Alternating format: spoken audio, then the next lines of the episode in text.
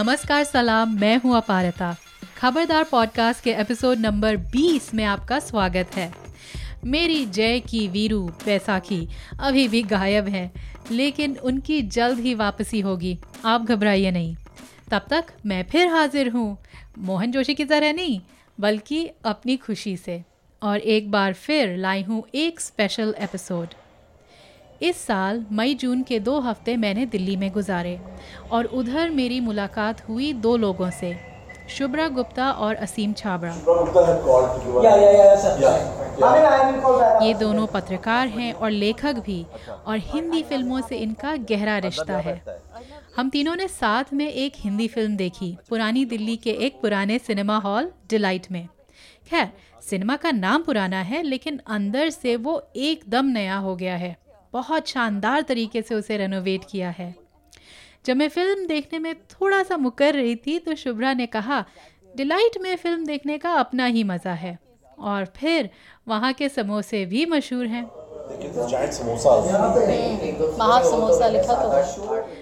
उन्होंने डिलाइट के रेनोवेशन के पीछे एक मज़ेदार कहानी भी सुनाई। The next door theater, the main delight is the literally a delight, because I'll tell you a little uh, story about that one. It was dying and it was literally like on its last legs when a film called Hum Aapke Hain Koun. Delight की हालत काफ़ी बुरी थी।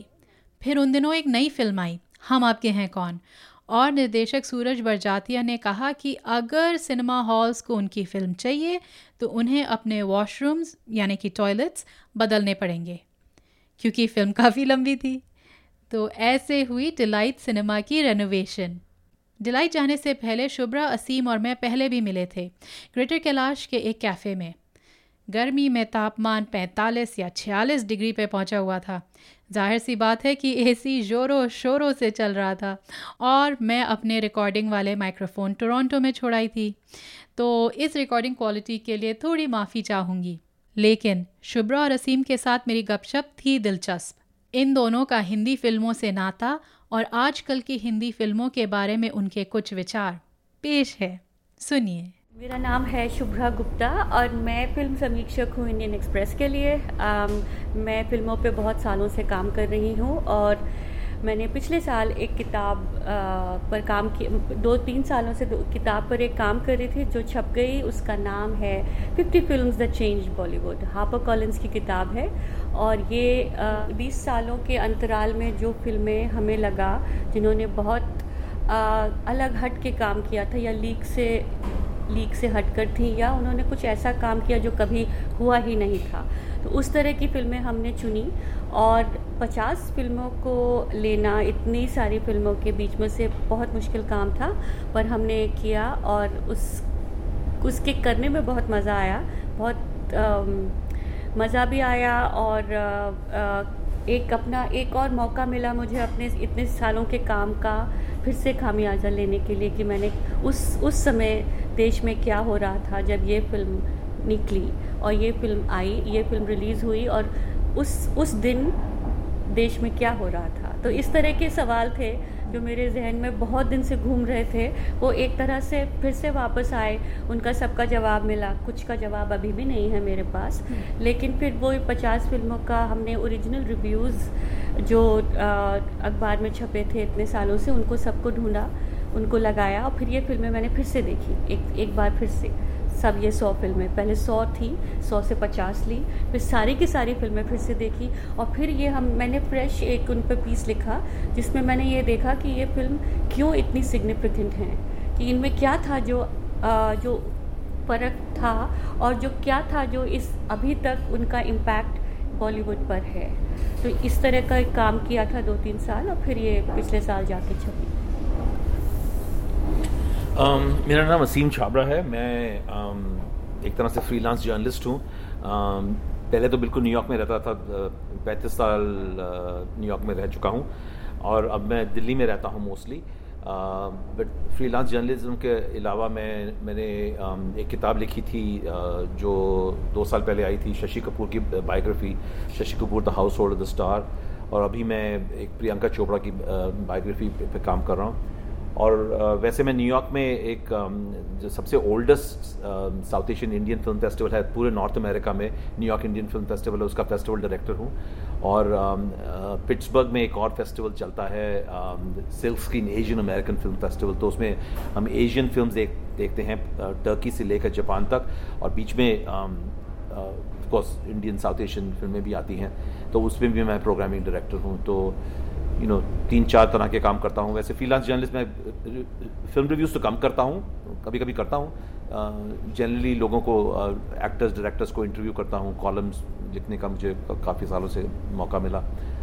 तो तो आप दोनों का हिंदी फिल्मों या बॉलीवुड, आप जैसे भी इसको बोलना चाहें, आ, कैसे इस आप अपनी इसके इस इस इंडस्ट्री से अपनी रिलेशनशिप के बारे में कुछ बताइए। आपने कब देखना शुरू की, कब इनसे एक तरह का लगाव शुरू हुआ या जो भी है वो रिलेशनशिप, आप जो कहना चाहें। आ, ये तो मतलब शुरू से ही, बचपन से ही देखी, क्योंकि यही अपनी फिल्में थी, हॉलीवुड की फिल्में आती थी। आ, जब हम लोग बचपन में, हॉलीवुड की फिल्में बहुत कम आती थी, और जब आती थी, जब एक डेढ़ साल या छः सात महीने के बाद जब वहाँ पर आ, चल चुकी होती थी, तब आके तब ऐसी फिल्में, जैसे अब मुझे याद है ब्रूस ली की फिल्म आई थी और एंटर द ड्रैगन, और सेंसर बड़ी होती थी, हाँ, और बिल्कुल कट पिट के आती थी, और बिल्कुल उसका जो प्रिंट था वो इतना बेकार था कि देखा ही नहीं जाता था, लेकिन हम लोग सब पहुंच जाते थे क्योंकि भाई हॉलीवुड की फिल्म है। लेकिन ये जो हिंदी सिनेमा की जो फिल्में थी वो तो अपनी ही फिल्म थी, वो एक तो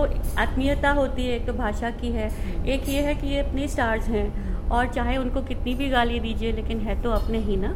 तो हमने शुरू किया देखना, जस्ट लाइक एवरीवन एल्स, कि पिक्चर देखना है, चलो वीकेंड आया या कुछ और काम नहीं है, क्योंकि उस समय टेलीविज़न नहीं था, किताबें पढ़ते थे, या फिर जब कभी कभार देखते थे कि ये अच्छी पिक्चर है तो चलो भाई चलते हैं, तो देखते थे। कि फैमिलीज़ के साथ इतनी नहीं देखी जितनी दोस्तों के साथ देखी, और स्कूल से भाग कर देखी। तो उस टाइम अमिताभ बच्चन का बड़ा बोलबाला था, और बच्चन साहब ने एक तरह से ये जादू कर दिया था कि हम सब, मुझे याद है एक एक अम्बेसडर कार में सोलह या सत्रह लड़कियां भर के भर के आप सोचिए कि किस तरह से, गाड़ी एक थी, इतने सारे हम लोग थे, जाना ज़रूरी था, तो हम लोग सब we just got squeezed in into the car और पहुंच गए वहाँ पर। और फिल्में उन्हीं की थी जो, वही ही was the biggest star at that time, तो उन्हीं की फिल्में देखते थे। खूब बड़ा फैंडम का था, हमारी बहुत सारी दोस्त दोस्ती जो जो उनके ऊपर बिल्कुल फिदा थी, बिल्कुल मर मिटी थी। लेकिन तभी से मुझे याद है कि मैं देखती थी वो फिल्में तो मैं कहती थी ये वाली इससे अच्छी थी, तो कुछ इस तरह का था, कुछ इस तरह का समा बंधा। उसके बाद कॉलेज में आए तो तब हमारे पास दिल्ली यूनिवर्सिटी में उस समय एक आ, आ, फिल्म क्लब चलता था, उसका नाम था सेल्यूलॉइड, और वो आ, उससे आई वॉज फॉर्चुनेट क्योंकि मुझे ऐसी टीचर्स मिली जिन्होंने कहा कि ठीक है तुम्हारा रुझान इस तरफ है, तुम ये यहाँ पे ज्वाइन क्यों नहीं कर ली। तो मैंने वो फिल्म क्लब ज्वाइन किया और हर हर सप्ताह नई फिल्म, एक कोई वर्ल्ड सिनेमा की फिल्म दिखाते थे। तो मुझे याद है एक फैसबेंडर, माइकल वर्नर फैसबेंडर की फिल्म मुझे अभी भी याद है, मैंने देखा और मेरी मेरी आँखें खुली रह गई और मैं सोचती रह गई कि इस तरह का सिनेमा भी होता है क्या, क्योंकि मैंने कभी इस तरह का सिनेमा कभी देखा ही नहीं था, सिर्फ हिंदी सिनेमा देखा था। और उसके बाद एक के बाद एक फिर ये दौर शुरू हुआ कि वो वाली फिल्में देखी, वर्ल्ड सिनेमा, हॉलीवुड तो देखते ही थे, और अपनी हिंदी सिनेमा में उस समय पैरेलल सिनेमा का भी बोलबाला आ गया था।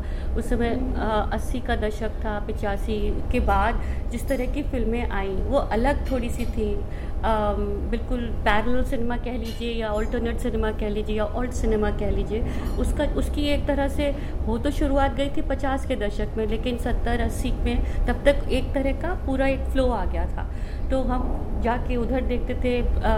तो ये दोनों तरह का मिश्रण हो गया, और फिर उसके बाद जब काम करना शुरू किया, फिर जर्नलिस्ट बने, जर्नलिस्ट बनने के बाद बहुत बहुत दिन तक हमने जिस तरह के जर्नलिज्म जो करते हैं, लोकल रिपोर्टिंग करी, डेस्क पर काम किया। फिर उसके बाद मैंने सोचा कि ये सब हो गया बहुत, चलो कुछ करते हैं, तो मुझे अपॉर्चुनिटी मिली। फिर तब इंडियन एक्सप्रेस के जो फिल्म क्रिटिक थे वो छोड़ के जा रहे थे, तो मुझे मेरे मुझसे पूछा कि आप ये करना चाहेंगे, तो मैंने कहा बिल्कुल। फिल्मों का साथ छूटा नहीं, वो तब से अभी तक बना रहा है। मैं कहानी सुनाऊं? सुनाओ। जब मैं बहुत छोटा था, मेरी मदर मुझे स्टोरी सुनाती है। मैं दरियागंज में पैदा हुआ था, दिल्ली में। तो दरियागंज उन दिनों में बहुत मतलब शांत सी जगह थी। अच्छा। और शाम को भी मेन जो रोड है जो चांदनी चौक जाती है, हाँ। मतलब माँ माँ बच्चे भी चल सकते थे वहाँ पे। अब तो तो पागल खाना वहाँ पर। तो वहाँ पे एक मूवी थिएटर था गोलचा, हाँ। वो अभी बंद हुआ दो कुछ सालों पहले। तो मेरी मदर मेरे को, मेरी बुआ भी हमारे साथ रहती थी, तो मुझे वॉक के लिए ले जाती थी। मैं चार साल तक था दरियागंज में, उसके बाद फिर हमने दिल्ली में डिफेंस कॉलोनी पर साउथ एक्सटेंशन में मूव किया। तो मैं, मुझे फिल्मों का तब से इतना शौक था कि मुझ, और मुझे वो जो एक्ट्रेसेस होती थी उनको मैं आंटी कहता था। तो मेरी मदर कहती है कि जब मुझे वो वॉक के लिए जाती थी तो वो गोलचा के सामने, मैं तीन साल का था चार साल का, मैं चिल्लाने लग पड़ता था मुझे आंटी चाहिए आंटी चाहिए, और मैं भी पंजाबी में बोलता था। तो मेरी मदर मुझे जब वॉक पे ले जाती थी तो गोलचा को अवॉइड करती थी कि ये शोर मचाएगा। तो तब से मुझे फिल्मों का शौक है। तो जैसे शुभ्रा ने कहा, मतलब पहली इंट्रोडक्शन तो वही हिंदी सिनेमा की हुई। उन दिनों में कोई शुरू में तो टीवी भी नहीं था हमारे घर में। लेट सिक्सटीज़ अर्ली सेवेंटीज़ में टीवी आया था। तो शुरू शुरू में तो सिक्सटीज़ में तो मतलब देखते थे कभी कभी फिल्में, पर मेरी मदर बड़ी स्ट्रिक्ट थी। पाँच छः मैक्सिमम टेन फिल्म्स पूरे साल में देखनी, वो काउंट करती थी साल में। हाँ, बहुत बड़ी स्ट्रिक्ट थी मेरी मदर। तो अब तो मैं तो एक हफ्ते में दस देखते देख लेता हूँ। तो और और फिर ये भी प्रॉब्लम थी कि यू नो छोटे थे तो जाना मुश्किल हो जाता था। I still remember Bandini release हुई थी, एंड मेरा बड़ा मन था देखने के लिए, पता नहीं क्यों न्यूटन से मेरे को। तो मैं तो बहुत छोटा था, दस साल का था। तो और मेरी मदर मुझे कहती रही बच्चों के लिए फिल्म नहीं है, बच्चों के लिए। आधा टाइम तो मेरी मदर ये कहती थी बच्चों की फिल्म नहीं है ना। पर मेरी मदर का मुझे उनका इन्फ्लुएंस मेरे पर बहुत हुआ, क्योंकि वो बंगाली लिटरेचर बहुत पढ़ती थी। और मुझे बैठ के, तो उन्होंने साहब बीबी गुलाम ही नहीं देखी, उन्होंने वो साहब बीबी गुलाम का जो नावल था वो मुझे, वो फिर बंगाली जो नावल थे वो नरेट करती थी। तो शुरू से ही उन्होंने एक सेंसिबिलिटी मुझे दी कि जब दूरदर्शन पे संडे को एक फिल्म आती थी ब्लैक एंड व्हाइट, तो जब गुरुदत्त की फिल्म आती थी तो मेरी मदर मुझे ऐसे सेंस था कि ये ज़्यादा स्पेशल है एज़ कम्पेयर टू कोई शम्मी कपूर की फिल्म हो जैसे। तो उस तरह से एक तरह से टेस्ट डेवलप होता है। बीच बीच में कभी कभी कोई इंग्लिश फिल्म भी देखते थे, यू नो बच्चों की साउंड ऑफ म्यूजिक, मेरे पॉपिस वगैरह में देखी, माई फेयर लेडी देखी जरा very young. I still remember मैंने जो फर्स्ट एडल्ट फिल्म देखी थी समर ऑफ फोर्टी टू अपने कज़न के साथ गया था शीला में, बड़ी मुश्किल से। मैं सिर्फ चौदह साल का था, मेरी बड़ी मुश्किल से मेरी माँ ने मुझे एडल्ट फिल्म देखने के दिया। तो फिल्म तो देख रहे थे। फिर एक uh, मैंने जब दिल्ली यूनिवर्सिटी ज्वाइन किया तो हम साउथ एक्सटेंशन में रहते थे। तो हमारे घर के बाहर आ, बिल्कुल मेन रोड पे अलियांस फ्रांसिस था। तो मैंने फ्रेंच के कोर्सेज वहाँ ज्वाइन करे, और हुआ क्या कि वहाँ पे अलियांस फ्रांसिस में जो वहाँ पे अभी भी है फिल्म पर, तब बहुत अच्छा प्रोग्रामिंग करते थे। और हफ्ते में दो बारी वेंसडे और फ्राइडे को वो फिल्म दिखाते थे। और क्योंकि मेरी मदर समझती थी कि मैं फ्रेंच लैंग्वेज सीख रहा हूँ, तो हफ्ते में दो फिल्में दिखानी शुरू कर। सो सडनली जैसे शुभ्रा, बिल्कुल एग्जैक्टली शुभ्रा ने जैसे कहा कि उसने फास्टबिंडर की फिल्म देखी, उसी तरह से मैंने सत्रह अठारह साल की उम्र में suddenly Truffaut, Godard, Claude Chabrol, mean this range of French film makers. And जो उधर का जो प्रोग्रामर था, जो जो भी प्रोग्राम कर रहे थे, उन्होंने पूना फिल्म आर्काइव के साथ कनेक्शन था किया। तो उसी दौरान कभी कभी, मतलब एक दिन वेंसडे को एक फिल्म आती थी, मैं मुझे अभी पक्का याद है, मैंने लुई माल की जो पहली फिल्म है जो एलिवेटेड द गैलोज, इतनी मुझे पसंद आई कि मैं वेंसडे को भी किया, फ्राइडे को भी किया। तो वो कभी कभी वो पूना फिल्म आर्काइव से अदर लैंग्वेज की फिल्म भी लाते थे। तो उसी तरह मैंने कुरुसावा की फिल्म देखी, फॉर इंस्टेंस रोशमन मैंने देखी, नाइफ एंड वाटर मैंने वहाँ देखी, पाथेर पंचाली मैंने पहली बारी वहाँ अलियांस फ्रांसे में देखी। एंड बाय दैट टाइम मैं दिल्ली यूनिवर्सिटी में, उसके बाद जे एन यू गया था। आई रिमेंबर अपू ट्रिलॉजी का यहाँ एल एस आर में uh, तीन दिन में अपू ट्रिलॉजी खाई थी। तो मैं सारे फ्रेंड्स के साथ गया था। It was the most rewarding experience. Parallel cinema भी उस तक स्टार्ट हो गया था, और हमारे घर में टीवी था। तो जो भी नेशनल अवार्ड्स की जो फिल्म होती थी, मुझे याद है मैंने भुवन शॉम टीवी पे देखी थी। और भी ट्वेंटी सेवन डाउन, काफ़ी सारी फिल्में थी टीवी पे आती थी उसी टाइम पे। फिर श्याम बेनेगल की फिल्म आनी शुरू हुई, लाइक अर्ली सेवेंटीज़ में अंकुर, फैकेट सेवेंटी टू कब थी। और मुझे अभी भी पक्का याद है, मेरा स्कूल में एक फ्रेंड था, वो गौतम नाथ, वो शेखर कपूर का कज़न है। और शेखर कपूर उन दिनों शबाना आज़मी के साथ उनका रिलेशनशिप चल रहा था। तो और उन दिनों में फिल्में ना कभी बॉम्बे में पहले रिलीज़ होती थी, कोई इंटरनेट वगैरह तो था नहीं, दिल्ली में लेट रिलीज।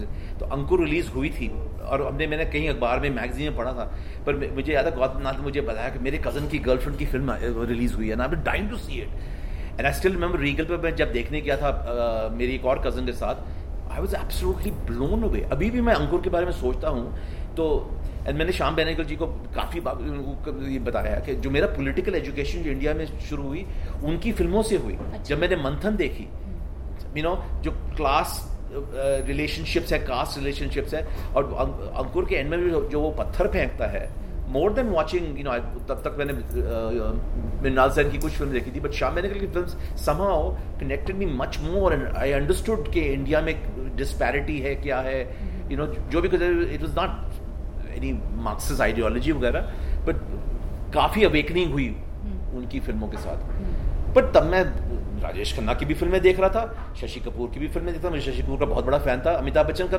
भी फ़ैन था पर कम था।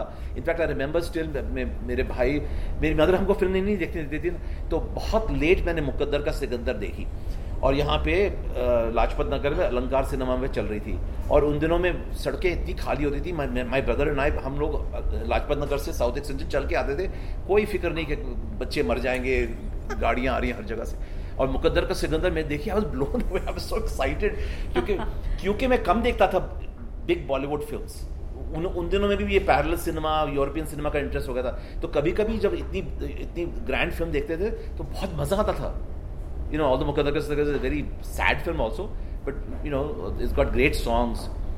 तो उस तरह से इंटरेस्ट बढ़ता है। फिर you know, मैं भी जर्नलिज्म स्कूल में गया, कोलंबिया यूनिवर्सिटी में, और पोलिटिकल जर्नलिज्म करता काफ़ी देर तक करता रहा, इंडिया ब्रॉड न्यूज़पेपर के साथ काम कर रहा था। But in the late nineteen nineties Rediff dot com है, उनके साथ मैं अभी भी काम करता हूँ, तो उन्होंने एक यूएस एडिशन लॉन्च करी थी, तो उधर उनका जो एडिटर इन चीफ अभी भी निखिल लक्ष्मण, बहुत अच्छे मेरे दोस्त हैं, उन्होंने बहुत इनकरेज किया, उनको लगा कि मुझे फिल्म में बहुत इंटरेस्ट है, और जिस तरह से मैं फिल्म के बारे में डिस्कस करता था उन्हें लगा कि मैं शायद एज कम्पेयर, उनका पूरा फिल्म ऑफिस था वहाँ पर, डिपार्टमेंट था, तो उन्होंने बहुत इनकरेज किया, less reviews but just interviewing people etcetera.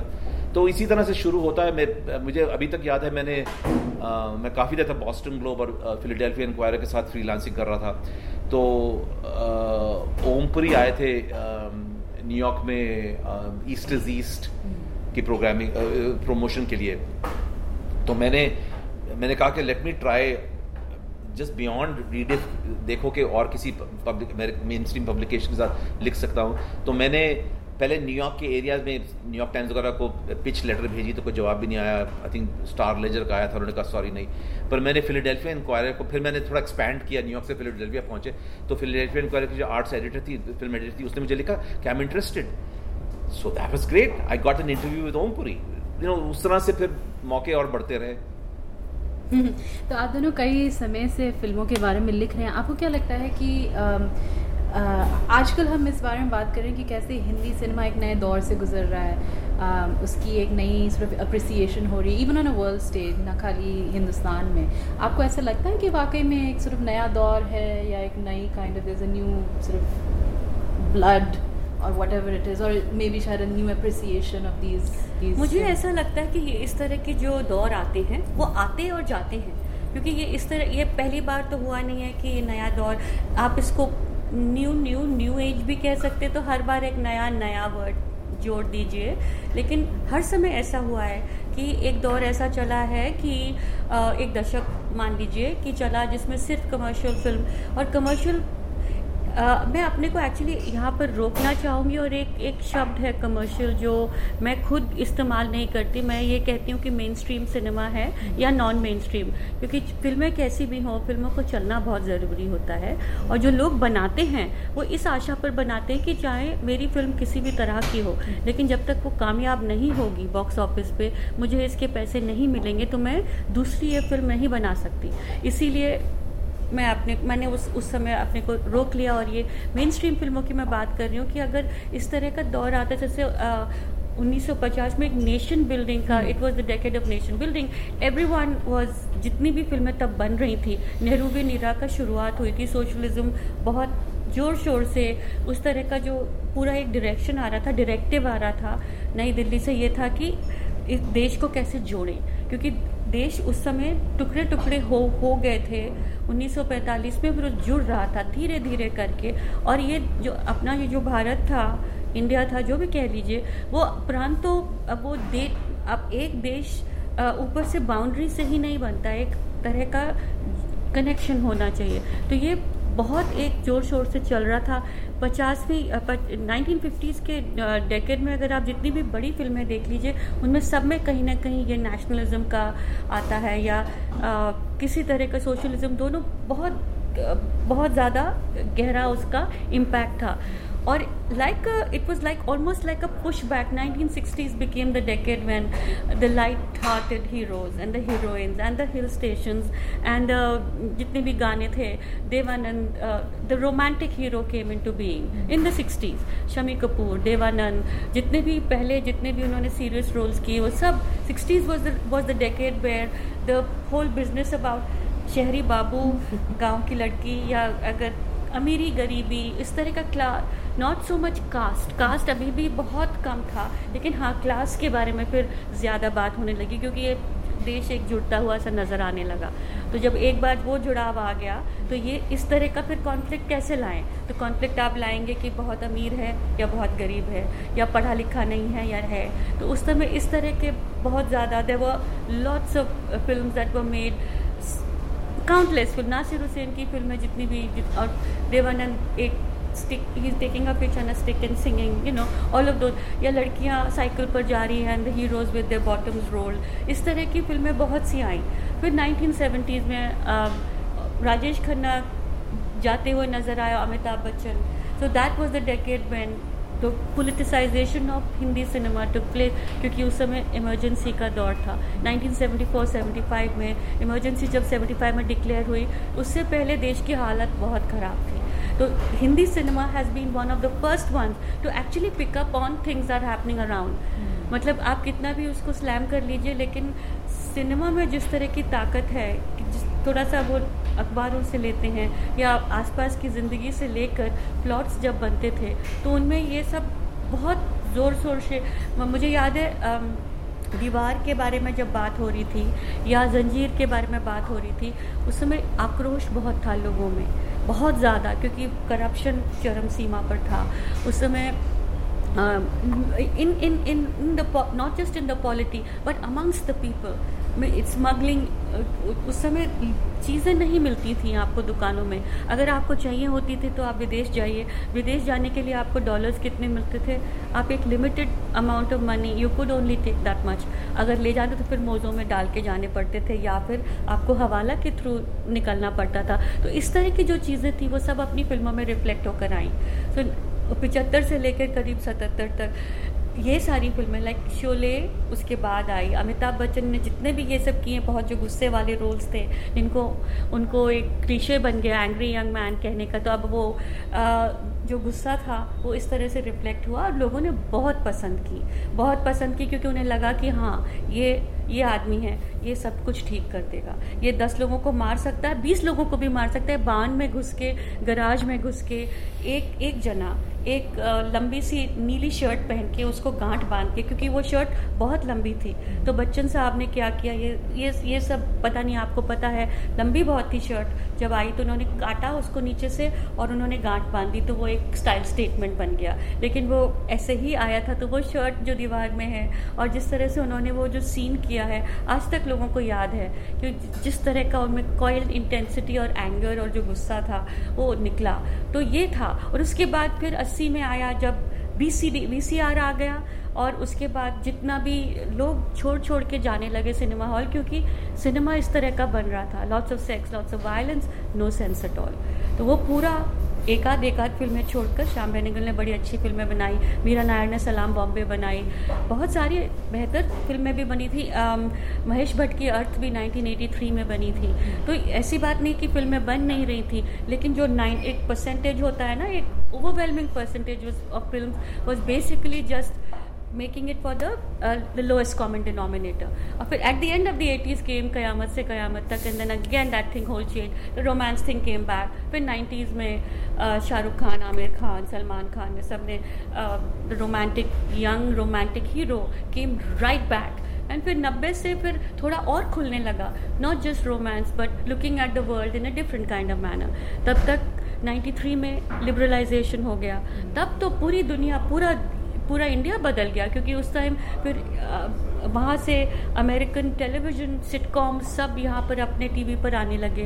तो एकदम आप देखिए फ्रॉम दूरदर्शन, जहाँ पर आप सिर्फ एक संडे को एक काल एक ब्लैक एंड वाइट फिल्म देखकर बहुत लोग बड़े हुए, suddenly there was this swarm of you know television content which was full of American you know the kind of fathers making love to their daughters, whether they are step daughters, but हमारे दिमाग में daughters तो हैं, और bold and beautiful, Santa Barbara, इस तरह की, मतलब ये तो it was like a revolution. uh, लोगों को अब याद नहीं, क्योंकि अब ये इन, इन सब को भी बीस पच्चीस साल के ऊपर हो गया, लेकिन पूरी दुनिया बदल गई उससे. तो फिल्मों का लाजमी है कि फिल्में भी बदलने लगी, और फिर पूरा का पूरा एक नॉन रेजिडेंट इंडियन जो था, वहाँ पर इन्होंने आदित्य चोपड़ा ने अपनी पहली फिल्म बनाई, तो उन्होंने बहुत बहुत स्मार्ट जो काम किया. दिलवाले दुल्हनिया ले जाएंगे in my view was the movie that changed Hindi cinema and it became Bollywood in ninety-five mm-hmm. because उससे पहले तक हम उसको हिंदी सिनेमा बोल सकते थे, लेकिन that was the film that was created specifically with the N R I audience in mind. Global Indian. Global Indian. The first Global Indian. इनके पास pounds हैं, ये इनके पास buying power है. First setting में हम करेंगे, हम शाहरुख खान को यहाँ से वहाँ नहीं ले जाएंगे, वो वहीं पर काजोल का कैरेक्टर साउथ हॉल में रहता है, और इनका कहीं केंसिंगटन में कहीं वो बड़ा, इतना बड़ा घर मैंने कभी साउथ केंसिंगटन में देखा नहीं, लेकिन है भाई, और वो सबको मिलते. करण जौहर ने भी देखे कभी, हाँ, खुशी तो मतलब, कभी हाँ, तो मतलब इस तरह की फिल्में. उसके बाद तो पूरा बदल ही गया, यू नो नाइंटीज़ के बाद तो India became like a like a global country. And and the influences जो आने लगे, हर तरह के इन्फ्लुएंसेस आने लगे, और हर तरह की फिल्में बनने लगी. फिर uh, हिंदी सिनेमा थोड़ा थोड़ा थोड़ा थोड़ा थोड़ा करके बदलने लगा. उसमें ब्रांड्स आ गए, गैप आ गया, ये वाला लीवाइस की जीन्स पहले मिलती नहीं थी, अब तो सब लोग लीवाइस क्या छोड़िए, हम तो क्या टॉमी हिल फिगर पहन रहे थे, और वो जो बेसबॉल के कैप ऐसे नहीं ऐसे पहन रहे थे. तो मतलब पूरा कुछ कुछ लोगों ने बहुत फैशन सेंस करवाया. बिल्कुल, मतलब I think that Karan Johar and Shahrukh between the two of them got brand India into. मेरे बेटे ने वो जो ऑरेंज जो हुडी जो पहनता शाहरुख खान, गैप लिखा हुआ था, एग्जैक्टली वही हुडी खरीदी. हाँ, तो मतलब बेसिकली हुआ ये कि आप इसको बॉलीवुड कह लीजिए, अब तो स्पेसिफिकली बॉलीवुड है, क्योंकि एक तरह की जो भाषा थी जो उन्नीस सौ बानवे के पहले एक हिंदी एक हिंदुस्तानी बोली जाती थी, जिसमें इतनी अंग्रेजी का पुट नहीं होता था. अब ये जो आपके जो हीरोज़ हैं वो अंग्रेज़ी बोलते हैं, उसमें अंग्रेज़ी और हिंदी का मिश्रण होता है, और वो अंग्रेज़ी में एक सेंटेंस बोल के फिर पूरा हिंदी में नहीं बोल रहे हैं, वो हिंदी और अंग्रेज़ी को मिक्स कर रहे हैं. ये जो पूरी भाषा है, और जिस तरह का आ, एक सोसाइटी में बदलाव आ रहा है, जहाँ पे work force became a big thing, women started to come in to the work force, तो एक तरह से पूरा एक सोसाइटल में सोसाइटल बदलाव आ गया, और एक तरह का मैं कहूँगी एक तरह का बिल्कुल एक इतना ज़्यादा फ़र्क था एक उन्नीस सौ तिरानवे के बाद की इंडिया में और वो, कि आप उसको अनुमान नहीं लगा सकते कि कितना ज़्यादा था. और वो सारे का सारा धीरे धीरे करके, ये नहीं कि बानवे और तिरानवे के बाद हर एक फिल्म ऐसी बनी जो बिल्कुल ग्लोबल थी, लेकिन वो ग्लोबल फिल्म, वो पचानवे की जो फिल्म थी दिलवाले दुल्हनिया ले जाएंगे का इतना ज़्यादा इम्पैक्ट रहा है कि आज भी दो हज़ार अठारह में उसके वेरिएशंस बन रहे हैं. क्योंकि हाँ भाई, आ, हम देसी भी हैं, लेकिन हम राज करेंगे अंग्रेज़ों पर, और हमने ये दिखा दिया था. देखो पचानवे में दिखाया था ना कि वो जाके वो बियर उसने चुराई ना, वो कुछ नहीं कर पाया. देखो वो वो भी मतलब वो चाय अमरीश पुरी देसी था, लेकिन वो था तो वहीं का शॉपकीपर था ना, तो उसने देखो हमने हमारी लड़की मतलब उसने मना कर दिया, लेकिन फिर भी वो दुल्हनिया ले गया. तो इसी तरह की चीज़ें धीरे धीरे करके जो फ़र्क आया है. तो और इन लास्ट टेन ईयर्स में after lunch box, I think lunch box was the film that actually took the Indian film, the new new independent cinema, which is now coming out of India after say a Gangs of Wasipur or the Lunch Box, which have actually conquered uh, non non-resident areas. मतलब अभी तक जितनी भी जितनी भी फिल्मों के बारे में हमने बात करी, सब साउथ हॉल में या फिर या फिर जैक्सन हाइट्स में या फिर इस तरह डायस्पोरा में, uh, उनका उनका पूरा का पूरा फोकस उधर था. लेकिन ये जो फिल्में बनी इन से अबाउट पिछले दस सालों में इनका जो पूरा वो ही अलग है. वो they are not only looking at N R I, they are looking at the world. They saying कि हम ऐसे भी फिल्में बना सकते हैं जिनकी कहानी में इतनी ज़्यादा मेलोड्रामेटिकनेस की नहीं ज़रूरत है. गाने बजाने हैं लेकिन वो लिप सिंक नहीं होंगे, वो पीछे चलते रहें तो उसमें कोई फ़र्क नहीं है. पूरा का पूरा एक अलग फिल्म मेकिंग में वो सब आ गया है जो अब हमारी फिल्में ऐसी, ये नहीं कह रही मैं कि सारी की सारी फिल्में अभी भी देख सकते हैं, अभी भी उनमें धीरे धीरे करके ही हो रहा है, लेकिन अब थोड़ा सा थोड़ा I think post lunch box, post gangs of Wasseypur, post a couple of these film इन्होंने जो बनाई हैं, अब ऐसा लोगों को ऐसा लग रहा है जो नॉन रेजिडेंट एरियाज़ भी हैं जहाँ पर बिल्कुल uh, ऐसे ऑडियंसेज जहाँ पर जिन्होंने कभी हमारी फिल्में कभी देखी नहीं, उन बॉलीवुड का नाम ही नहीं सुना, अब ये ऐसी फिल्में पहली बार उनके न, उनको नज़र आ रही है कि हाँ ये तो हमारे यहाँ भी होता है. We also have gangsters. और uh, कितने भी, चाहे वो हाइपर मैस्कुलिन गैंगस्टर्स हैं, चाहे कितना भी गाना वाना पीछे बैकग्राउंड में चल रहा है, लेकिन एक मनोज बाजपेयी जैसा गैंगस्टर आपको मिल सकता है बाहर, है ना. तो इस तरह की, और लंच बॉक्स जैसी फिल्म जिसमें कोई भी मेलोड्रामा नहीं था, एक ऐसी कहानी थी जिसका ज, जिसका कनेक्शन आप कहीं भी जोड़ सकते हैं. ऐसे loneliness, urban loneliness is a phenomenon that is happening around the globe. तो वो जो एक बहुत एक एक बहुत थीमेटिक जो उन्होंने लिया उसको उस तरह का, और जो बहुत बॉम्बे स्पेसिफिक था, लेकिन आप उसको आप न्यूयॉर्क में भी कर सकते हैं, आप मॉन्ट्रियल में भी कर सकते हैं, आप टोक्यो में भी कर सकते हैं, because loneliness is a thing now. Aseem, like आप तो बाहर रहते हैं, तो आपके हिसाब से इन फिल्म्स की अप्रिसिएशन में बदलाव आया है? डिपेंड करता है. तो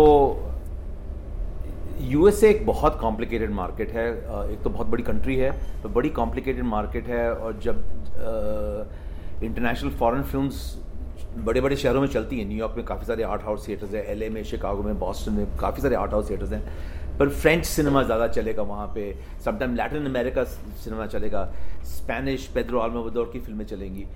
इंडियन फिल्म्स बहुत रेयरली चलती हैं. Lunch box was one of the rare examples because उसको सोनी पिक्चर क्लासिक्स ने खरीदा.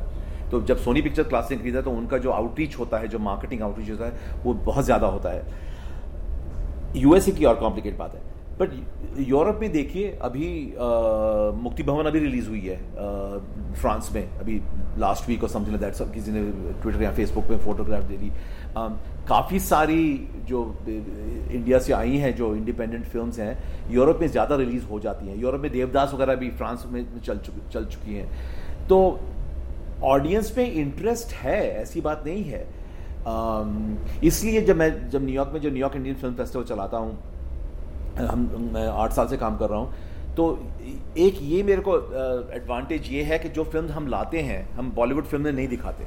अभी हमने श्रीदेवी के डेथ के बाद हमने इंग्लिश इंग्लिश दिखा दी, कभी कभी बीच में दिखा चुके हैं, ऐसी बात नहीं है. लेकिन जो फिल्म हम लाते हैं हिंदी की भी हों, हमने पिछले साल लिपस्टिक माय बुर्का दिखाई थी, मुक्ति भवन दिखाई थी, डेथनगंज दिखाई थी. इस साल साउथ इंडियन काफ़ी स्ट्रॉन्ग फिल्म्स आई हैं. वो फिल्म्स न्यूयॉर्क में बिल्कुल रिलीज़ नहीं होती हैं, यूएसए में कहीं रिलीज़ होती हैं other than small film festivals.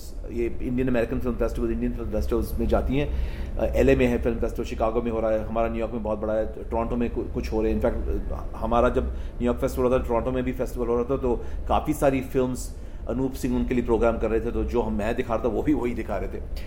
तो इंटरेस्ट तो है, बट सेवेंटी एटी परसेंट हमारा ऑडियंस अभी भी इंडियन ही है. सम अमेरिकन हु कम के जिनको इंडियन सिनेमा में इंटरेस्ट है. तो बहुत मुश्किल है वो मार्केट कैप्चर uh, करना, but it is also reflected in. अब टोरंटो, आप टोरंटो की रहने वाली है, टोरंटो इंटरनेशनल फिल्म फेस्टिवल होता है हर साल, क्योंकि टोरंटो में एक तो इंडियन साउथ एशियन पॉपुलेशन काफ़ी ला, लार्ज है uh, एरिया में, और टोरंटो फिल्म फेस्टिवल काफ़ी सालों से ट्राई कर रहे हैं कि साउथ एशियंस भी आएँ.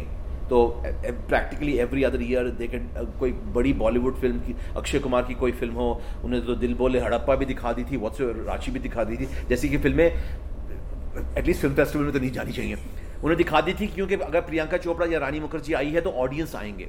लेकिन टोरंटो फिल्म फेस्टिवल की ये, ये, ये, ये आ, अच्छी बात है कि उनका जो चीफ मेन जो आर्टिस्टिक डायरेक्टर है कैमरन बेली, उनको इंडियन सिनेमा में बहुत इंटरेस्ट है, तो हर साल टोरंटो में पाँच छः इंडियन फिल्म्स आ जाती हैं। इस साल एक असमीज़ फिल्म भी थी, ओमेरता भी थी, हिंदी की भांगरी भी थी, हर साल आ जाती हैं, पर बाकी फिल्म फेस्टिवल्स में बहुत कम आती हैं। अभी कांस में दो इस साल आई, कमाल हो गया, काफ़ी सालों से कांस में कोई फिल्म नहीं आई थी।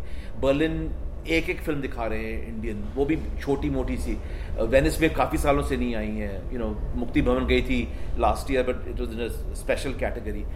तो और फिल्म फेस्टिवल्स हैं वैसे, अगर आप आप आप, आप बुसान में जाइए, एशियन फिल्म फेस्टिवल्स हैं, आप जाती हैं इंडियन फिल्म्स, बट जो प्रोग्रामर्स जो हैं, अभी भी न्यूयॉर्क में जो ट्रावेका फिल्म फेस्टिवल होता है, वेरी रेयरली इंडियन फिल्म्स आती हैं, because they are just focused on या तो अमेरिकन इंडिपेंडेंट सिनेमा या European cinema. They bring Korean films, Iranian film ले आएंगे, पर इंडियन फिल्म बहुत कम जाती हैं। मुझे समझ नहीं आती है कि वो अटेम्प्ट क्यों नहीं करते हैं, यू you नो know, क्योंकि इस साल बहुत कमाल की इंडियन मुझे यू you नो know, ये सवाल मुझसे हर बहुत लोग पूछते भी हैं और मैं कभी कभी ये खुद भी सोचती हूँ, लेकिन इसका एक सीधा सा जवाब ये है कि एक हिस्टोरिसिटी होती है, क्योंकि कोरियन फिल्म बहुत, एक तो पहली बात पॉपुलेशन की बात है कि लोग कितने हैं साउथ एशिया के। न्यूयॉर्क में न्यूयॉर्क में लोग हैं बहुत सारे, लेकिन जो फेस्टिवल प्रोग्रामर्स हैं उनको कितनी नॉलेज है, क्योंकि नॉलेज की बात है और इंटरेस्ट की बात है और फिर रुझान की बात है। क्योंकि ऐसे कई फेस्टिवल्स हैं जहाँ पर प्रोग्रामर्स को कोई आइडिया ही नहीं है कि बॉलीवुड के अलावा फिल्में भी बनती हैं। आज भी इतनी ज़्यादा इंसुलर इंसुलैरिटी मुझे American, specially in the white American festival में नज़र आती है टोरंटो में। क्यों? क्योंकि Cameron Bailey himself comes to India, उसको इंटरेस्ट है, वो आके खुद देखते हैं कि ये फिल्में हैं, उनको मालूम है कि ये फिल्म मेकर ये वाली फिल्में बनाएगा, तो वो पहले से देख रहे होते हैं, उन पर नज़र रखते हैं। तो ये सारी चीज़ें it's they not as easy as क्यों नहीं करते, क्योंकि I think it's all it's a it's a two way process. काफ़ी साल हो गए, नहीं हो गए काफ़ी साल हो गए, लेकिन मीरा नायर की फिल्म आई थी मानसून, याद है दो हज़ार तीन में, वो मेरी किताब में भी मैंने उसको लिखा था। क्यों? It's not a film, it's not a big, it wasn't a big Bollywood film, but it had Naseeruddin Shah in it, it had Lillete Dubey in it, which use not to say that Lillete is one of those film, मतलब उनमें उन से नहीं है जो हर एक बड़ी बड़ी फिल्म, लेकिन वो उन्होंने बड़ी फिल्मों में भी काम किया है। और Naseer has been a huge film star, और मीरा नायर ने जिस तरह की पहले की फिल्में बनाई थी, वो वो फिल्मों में ऐसा कोई फ़र्क नहीं था। And it was not a Dilwale Dulhania Le Jayenge kind of film, but it was the film that crossed over, पहली बार हुआ ऐसा। सोनी पिक्चर क्लासिक्स ने ही वो फिल्म ली थी, और वो ले गए तो दो हज़ार तीन से लेकर दो हज़ार अठारह, पंद्रह साल हो गए। ऐसी बात नहीं कि फिल्में नहीं बनती, लेकिन दोनों तरफ से होना चाहिए कि अच्छा हाँ भाई ये फिल्म देखी। उसके बाद आ, मीरा ने ही फिल्म बनाई थी उसके ऊपर, वो झुम्पा लहरी की कौन सी किताब थी, नेमसेक, नेमसेक भी बनाई, and that did very well too. लेकिन ये है ना कि America is a very big continent, it's not just Gurminder का bended like Beckham made like thirty plus million dollars, it was a huge hit America में, मतलब ब्रिटिश स्टोरी थी। हाँ, लेकिन वो Indian film, it was not, I mean Gurinder, you can call her Indian origin, हाँ diaspora पे story, लेकिन Indian फिल्में बनने, ऐसी बात नहीं कि बन नहीं रही थी, लेकिन उसका एक एक होता है एक तरह का, I call it a cycle. I seen it now that lunch box has come and gone, salvation hotel, Mukti भवन has come and gone, the gangs of Wasseypur films have come and gone, Masaan has Uh, broken into uh, some kind of a thing.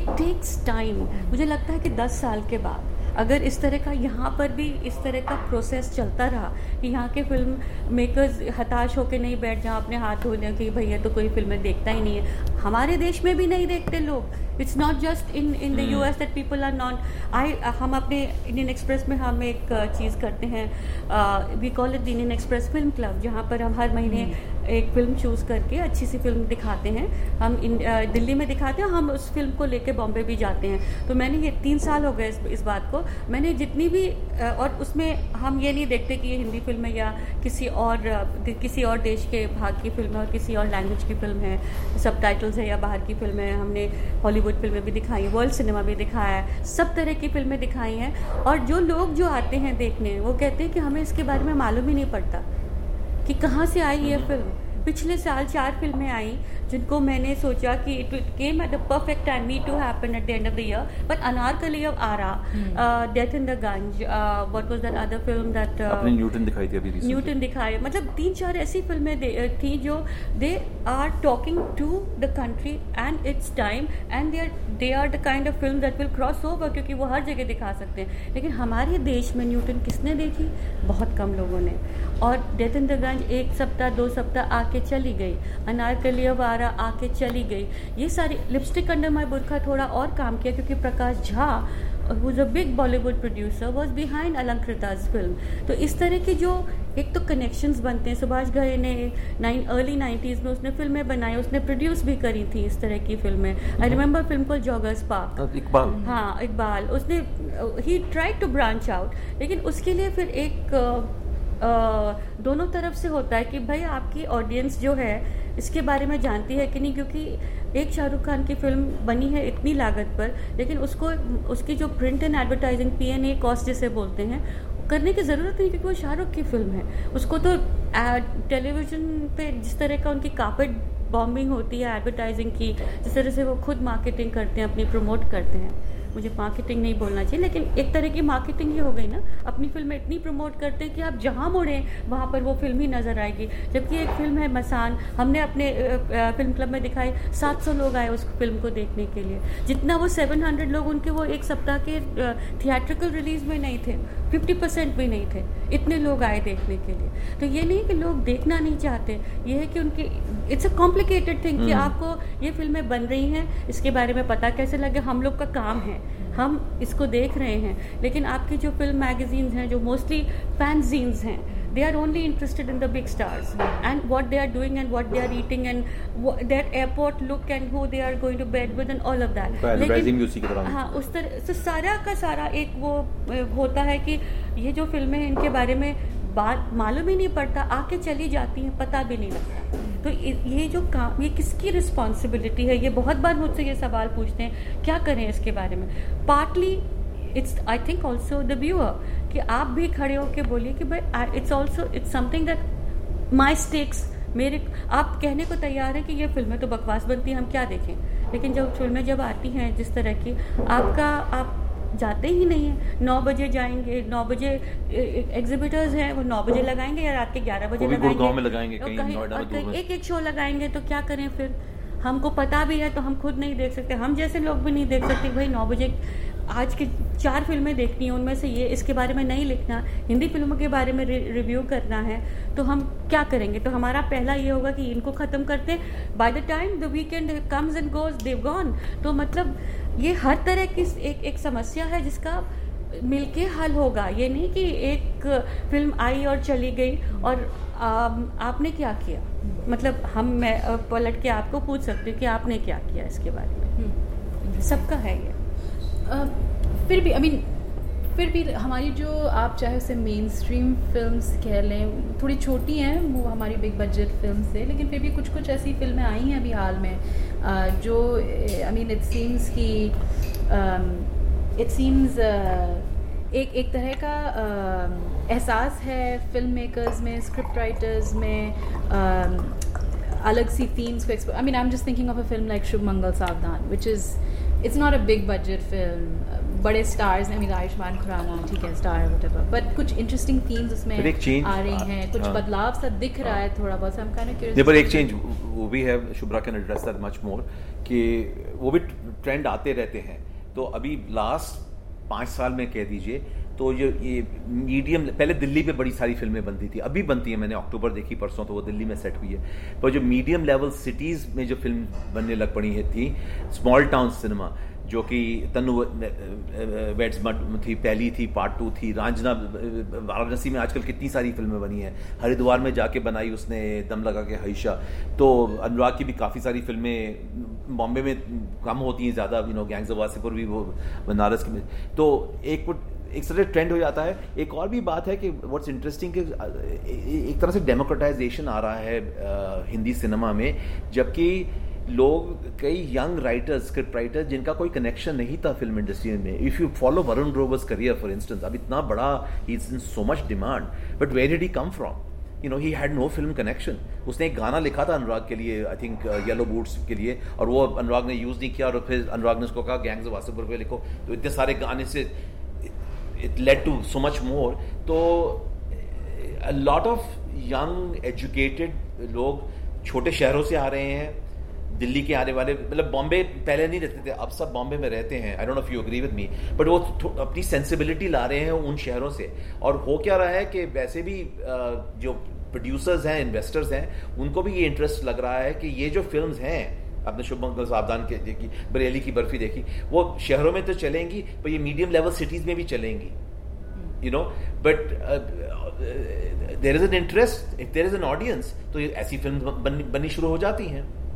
Which is a very good, it's a it's a very good sign. Yeah.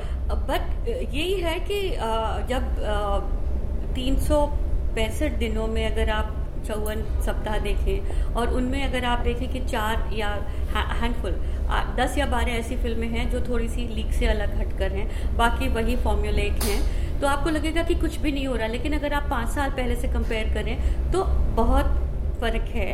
मैं मैं अपने हिसाब से बता सकती हूँ कि मुझे भी पच्चीस कितने साल हो गए करते हुए, और मैं ये कह सकती हूँ कि अब पिछले साल में दो हज़ार सत्रह में काफ़ी फ़र्क फिल्में आई, जो ऐसे पाँच छः और पाँच छः काफ़ी बड़ा नंबर है, क्योंकि फिल्म मेकिंग बहुत एक रिस्की प्रोपोजिशन है, बहुत पैसा लगता है.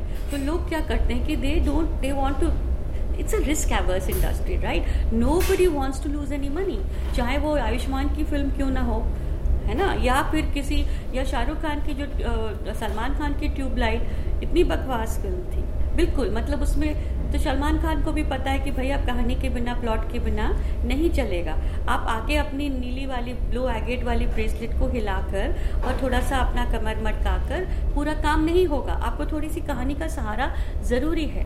लाइक बजरंगी भाईजान में उनको नवाज़ की ज़रूरत थी, इसीलिए वो फिल्म, वैसे भी कबीर खान ने बहुत इंटरेस्टिंगली उसको ट्वीक करके political, you know, it was a smart film, politically aware film, बढ़िया फिल्म बनाई थी, इतनी बुरी भी नहीं थी. लेकिन उसमें सलमान ने अकेले काम नहीं कर पाया, उसमें कहानी की ज़रूरत थी, कलाकार और कलाकारों की भी ज़रूरत पड़ी. तो ये जो अवेयरनेस है, ये जो एक तरह का ये, सम, ये समझना अब थोड़ा सा बिल्कुल ज़ीरो लेवल से टेन टू ट्वेल्व परसेंट आ गया है, और ऐसे ही धीरे धीरे इसमें बड़ी बढ़ोतरी होगी. ये तो है नहीं कि एकदम से सब कुछ बदलता है, क्योंकि बदलने में ही बहुत टाइम लग जाता है.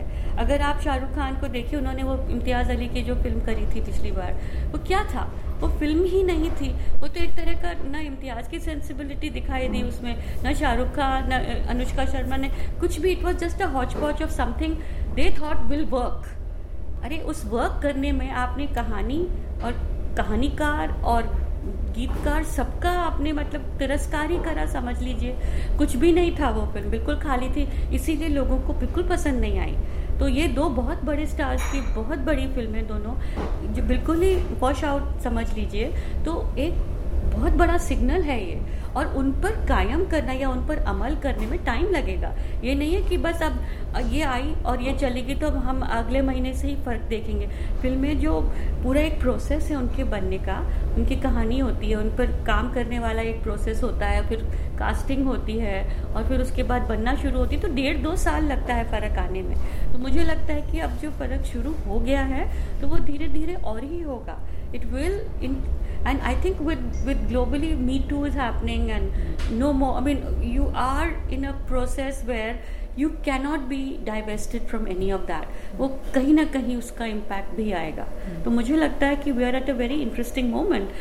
Like, uh, has always happened that Bollywood's always on the cusp of something interesting. Right now, I think that is really at a peak. अब जैसे आपने कहा बीस और साल हो गए हैं, नए नए नए ये मी टू और अलग अलग बातें हो रही हैं. आप दोनों के हिसाब से ऐसी कुछ मूवमेंट्स या वॉइसेस या पर्टिकुलर इंडिविजुअल्स ऐसे हैं जिनको आप लुक फॉरवर्ड कर रहे हैं, उनका या तो काम या फिर आइडियाज़ जो वो ला रहे हैं हमारे सिनेमा में, हिंदी सिनेमा में? You know what's interesting is, मैं पहले कहना चाहता था कि मूवमेंट की बात हुई तो जब सिक्सटीज़ में और सेवेंटीज़ में जो पैरेलल सिनेमा चल रहा था, काफ़ी सारी फिल्में थी, श्याम बेनेगल की नहीं बट काफ़ी सारी जो फिल्में थी वो फिल्म फाइनेंस कॉर्पोरेशन और एनएफडीसी के थ्रू आती थी और काफ़ी सारे फिल्म मेकर्स थे, देवर मेकिंग बहुत सोशली रेलिवेंट इशूज़ थे, रूरल इशूज़, जब मैंने पहले शुरू में कहा था कास्ट के, पावर्टी वगैरह के, डिस्क्रिमिनेशन के इशूज़ पे।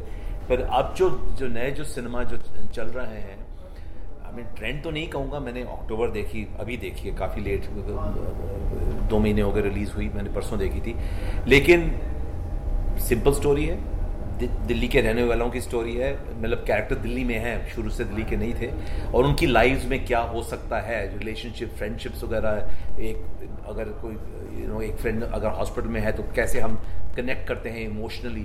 तो ये ट्रेंड की बात नहीं है, पर यह है कि आजकल जो ह्यूमन कनेक्शंस की जो स्टोरीज हैं वो देखें, इंडिपेंडेंट पैरेलल सिनेमा से के थ्रू आ रही हैं। मुक्ति भवन बनाई, बहुत यंग, सत्ताईस साल का भी नहीं, अभी छब्बीस साल का शुभी भटानी, तो यू नो फादर सन की स्टोरी थी।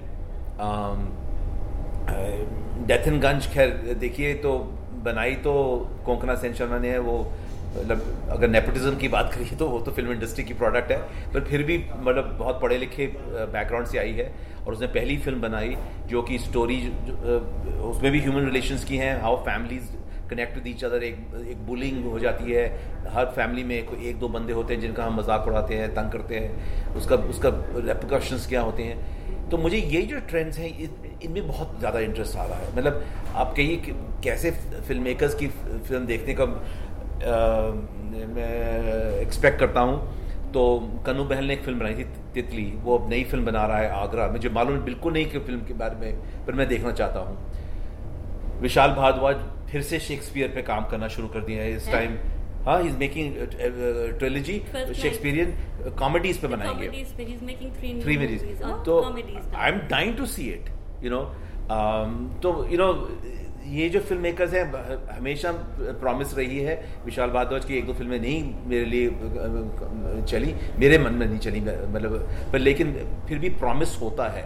तो यंग जो फिल्म मेकर्स हैं, अमित मसूरकर की दूसरी फिल्म थी न्यूटन, उसकी पहली भी सुलेमानी कीड़ा बहुत इंटरेस्टिंग थी, पर न्यूटन बड़ी कमाल की फिल्म है, जो जिस जिस तरह से उसने ऑब्जर्व किया और डेमोक्रेसी को जिस तरह ऑब्जर्व किया from the point of view of tribals, and I think it is fascinating film. मुझे मालूम नहीं वो अगला क्या काम कर रहा है, बट बहुत इंटरेस्ट होगा। Varun Grover is always promising, वो दिबाकर बैनर्जी की नई जो फिल्म बन रही है उस पर वरुण पता बन भी चुकी हो मेरे ख्याल से, वरुण ग्रोवर ने उसका स्क्रिप्ट लिखी है, तो दोनों कॉम्बिनेशन दिबाकर बैनर्जी और वरुण ग्रोवर को इकट्ठे लिखी, I am really looking forward to that. I don't know Neeraj next का फिल्म बना रहे हैं, नीरज खेवान, मतलब मसान के बाद, तो ऐसे जो फिल्म मेकर्स हैं तो बहुत प्रॉमिस होती है उनकी फिल्म के थ्रू। मुझे ये भी लगता है कि आ, जो जो बड़ी टेंटपोल फिल्म्स होती हैं उनकी एक अपनी अहमियत होती है और उनमें भी बहुत मज़ा आता है। ये ये नहीं है कि सिर्फ ये जो आ, एक स्पेशल काइंड ऑफ सेंसिबिलिटी वाले अगर फिल्म मेकर्स हम उन्हीं को देखते हैं और सराहते हैं और पसंद करते हैं। मुझे तो बड़ी फिल्में चाहे कैसी भी हों, फिल्म का जो एक इंटरनल ग्रामर होती है या इंटरनल जो उसकी एक्सपेक्टेशन सेटअप होती हैं, अगर वो फुलफ़िल हो जाए तो वो फिल्म आपके लिए कामयाब है, है ना। तो ऐसी कोई बात नहीं कि अगर कोई आदित्य चोपड़ा के या यश चोपड़ा की फिल्म, यश राज की फिल्म आ रही है और अगर बड़ी फिल्म है और कहीं मतलब विदेश की भ्रमण कर रहे हैं हम और हीरो हीरोइन का गाना देख रहे हैं, लेकिन अगर उसमें आर्टिस्टिक एक पुट होता है या कुछ, तो वो भी फिल्म और अच्छी कहानी है और अच्छी कला, अच्छा परफॉर्मेंसेस हैं और सारे सब कुछ पसंद है, तो फिर उन फिल्मों में भी कोई खराबी नहीं है। ये नहीं कि ये ऐसी ही फिल्में हमको, पर्सनल प्रेफरेंसेस की बात दूसरी है, लेकिन मुझे तो अच्छी फिल्में हर जगह में, तो हमारा काम है अच्छा फिल्म अच्छा ही ढूंढना फिल्मों में। लोगों हम लोग हमको फिल्म क्रिटिक्स को काफ़ी मतलब आ, हमको डंडे पड़ते हैं, आ, सोशल मीडिया पे हमको बहुत गाली मिलती है, गाली पड़ती है कि ये लोग आप लोग को तो कुछ पसंद नहीं आता है, लेकिन ये बात नहीं है। इतने सालों से अगर मैं ये काम कर रही हूँ तो इसमें मतलब हर शुक्रवार को मैं जाती हूँ, मैं सोचती हूँ हो सकता है इस फिल्म में कुछ अच्छा ही नज़र आ जाए, शुरू उससे करते हैं, तो फिर जो भी कुछ है मैं then you then you say it as you see it. Right right? फिर तो जो आपको दिखा देखने को मिलेगा, और चाहे कहीं से भी आई हो वो फिल्म, छोटी सी छोटी फिल्म हो या बड़ी फिल्म हो, मुझे कोई फ़र्क नहीं पड़ता, वो फिल्म उसका इंटरनल मैट्रिक्स है, उस पर खरी उतरी है तो फिर वो फिल्म अच्छी है, और नहीं है तो फिर वो इतनी अच्छी नहीं है। तो वो लिखना और उसको असेस करना और उसका जजमेंट करना इत, मतलब और उसी लगन से करना जो मैंने इतने सालों से किया था, वो करें इसीलिए करते हैं क्योंकि एक प्रॉमिस है, एक एक्सपेक्टेशन है कि ये फिल्म है, बुरी नहीं होगी, चलो देखते हैं देखते हैं। एक मैं बताऊं, एक और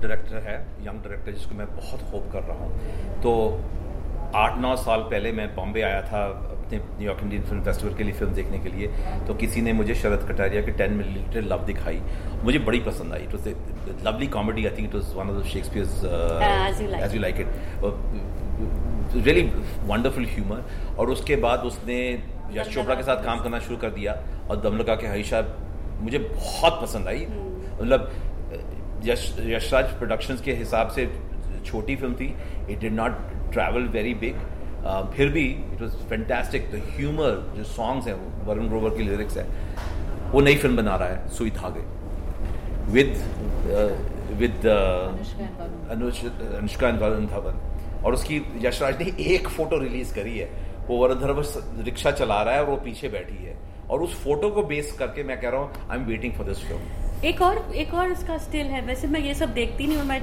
I must be the only film critic in the world who doesn't watch trailer. मैं नहीं देखती क्योंकि मेरे लिए वो पुरानी हो जाती है, बिल्कुल ट्रेलर भी नहीं है। तो वो स्टिल मैंने कहीं देखा, एक और स्टिल था, जो बैठे हुए हैं बगल में बैठे हुए एक दूसरा, और वो एक सुई से कुछ कर रहे हैं। तो देखो कि बहुत ज़्यादा हम are we being fox rural, I have a problem with that. Bunty और बबली छोटे शहर की यशराज की फिल्म थी, छोटा शहर वापस आ गया तो उन्होंने लेकर आए थे, लेकिन बॉलीवुड दिस इज, भाई आप यशराज ही है ना, वही स्टूडियो है जो सुई धागा कर रहा है। तो हम बहुत अपने को देख, अगर एक तरह से उसको एग्जैजरेट करके कर रहे हैं या बिल्कुल सही होगा वो चीज़ देखते हैं, वो सब तो ठीक है, मैं मैं मानता हूँ। लेकिन दमलका के हईशा में बिल्कुल स्मॉल टाउन के जो कैरेक्टर्स थे, they were very believable characters, जबकि बिग स्टार था उसमें आयुष्मान खुराना था, very very believable, they became them, you know, completely transformation हो जाती है। तो डायरेक्टर के हिसाब से मैं फेथ करता हूँ। वैसे Sharad Kataria, who I know personally also, उसने मनीष शर्मा के साथ फैन की स्क्रिप्ट भी लिखी थी,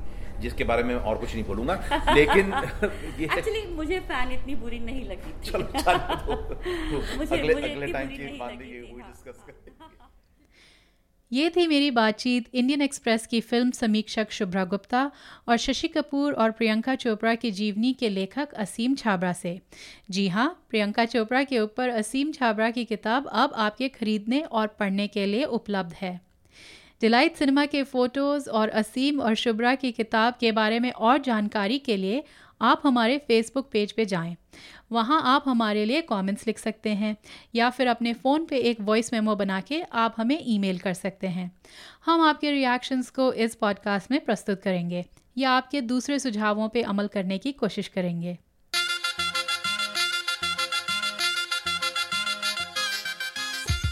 तो खबरदार पॉडकास्ट का बीसवां एपिसोड यहीं ख़त्म होता है। अगले एपिसोड में बैसाखी वापस आ जाएंगी। हम दोनों क्या पेश करेंगे ये हमें थोड़ा सोचना पड़ेगा। इस बीच अगर आपको हमसे गुफ्तगू करने का मन करे तो आप हमें हमारे वेबसाइट खबरदार पॉडकास्ट डॉट कॉम या फेसबुक पेज पे हमसे संपर्क कर सकते हैं या हमारे ट्विटर हैंडल एट खबरदारपॉड के ज़रिए। जाने से पहले कुछ लोगों का शुक्रिया अदा करना है। हमें तकनीकी मदद दी राजेश दुग्गल ने, हमारा थीम म्यूज़िक प्रोड्यूस किया है प्रोफेसर क्लिक ने, और सबसे बड़ा थैंक यू आप सब सुनने वालों का। एप्पल पॉडकास्ट या गूगल पॉडकास्ट या आप जैसे भी पॉडकास्ट सुनते हैं, हमें ज़रूर सब्सक्राइब कीजिए और हमारे लिए एक रिव्यू भी लिख दीजिएगा, इससे हमारी बहुत मदद होगी। तो अगले एपिसोड तक हमें इजाज़त दीजिए और खबरदार रहिए।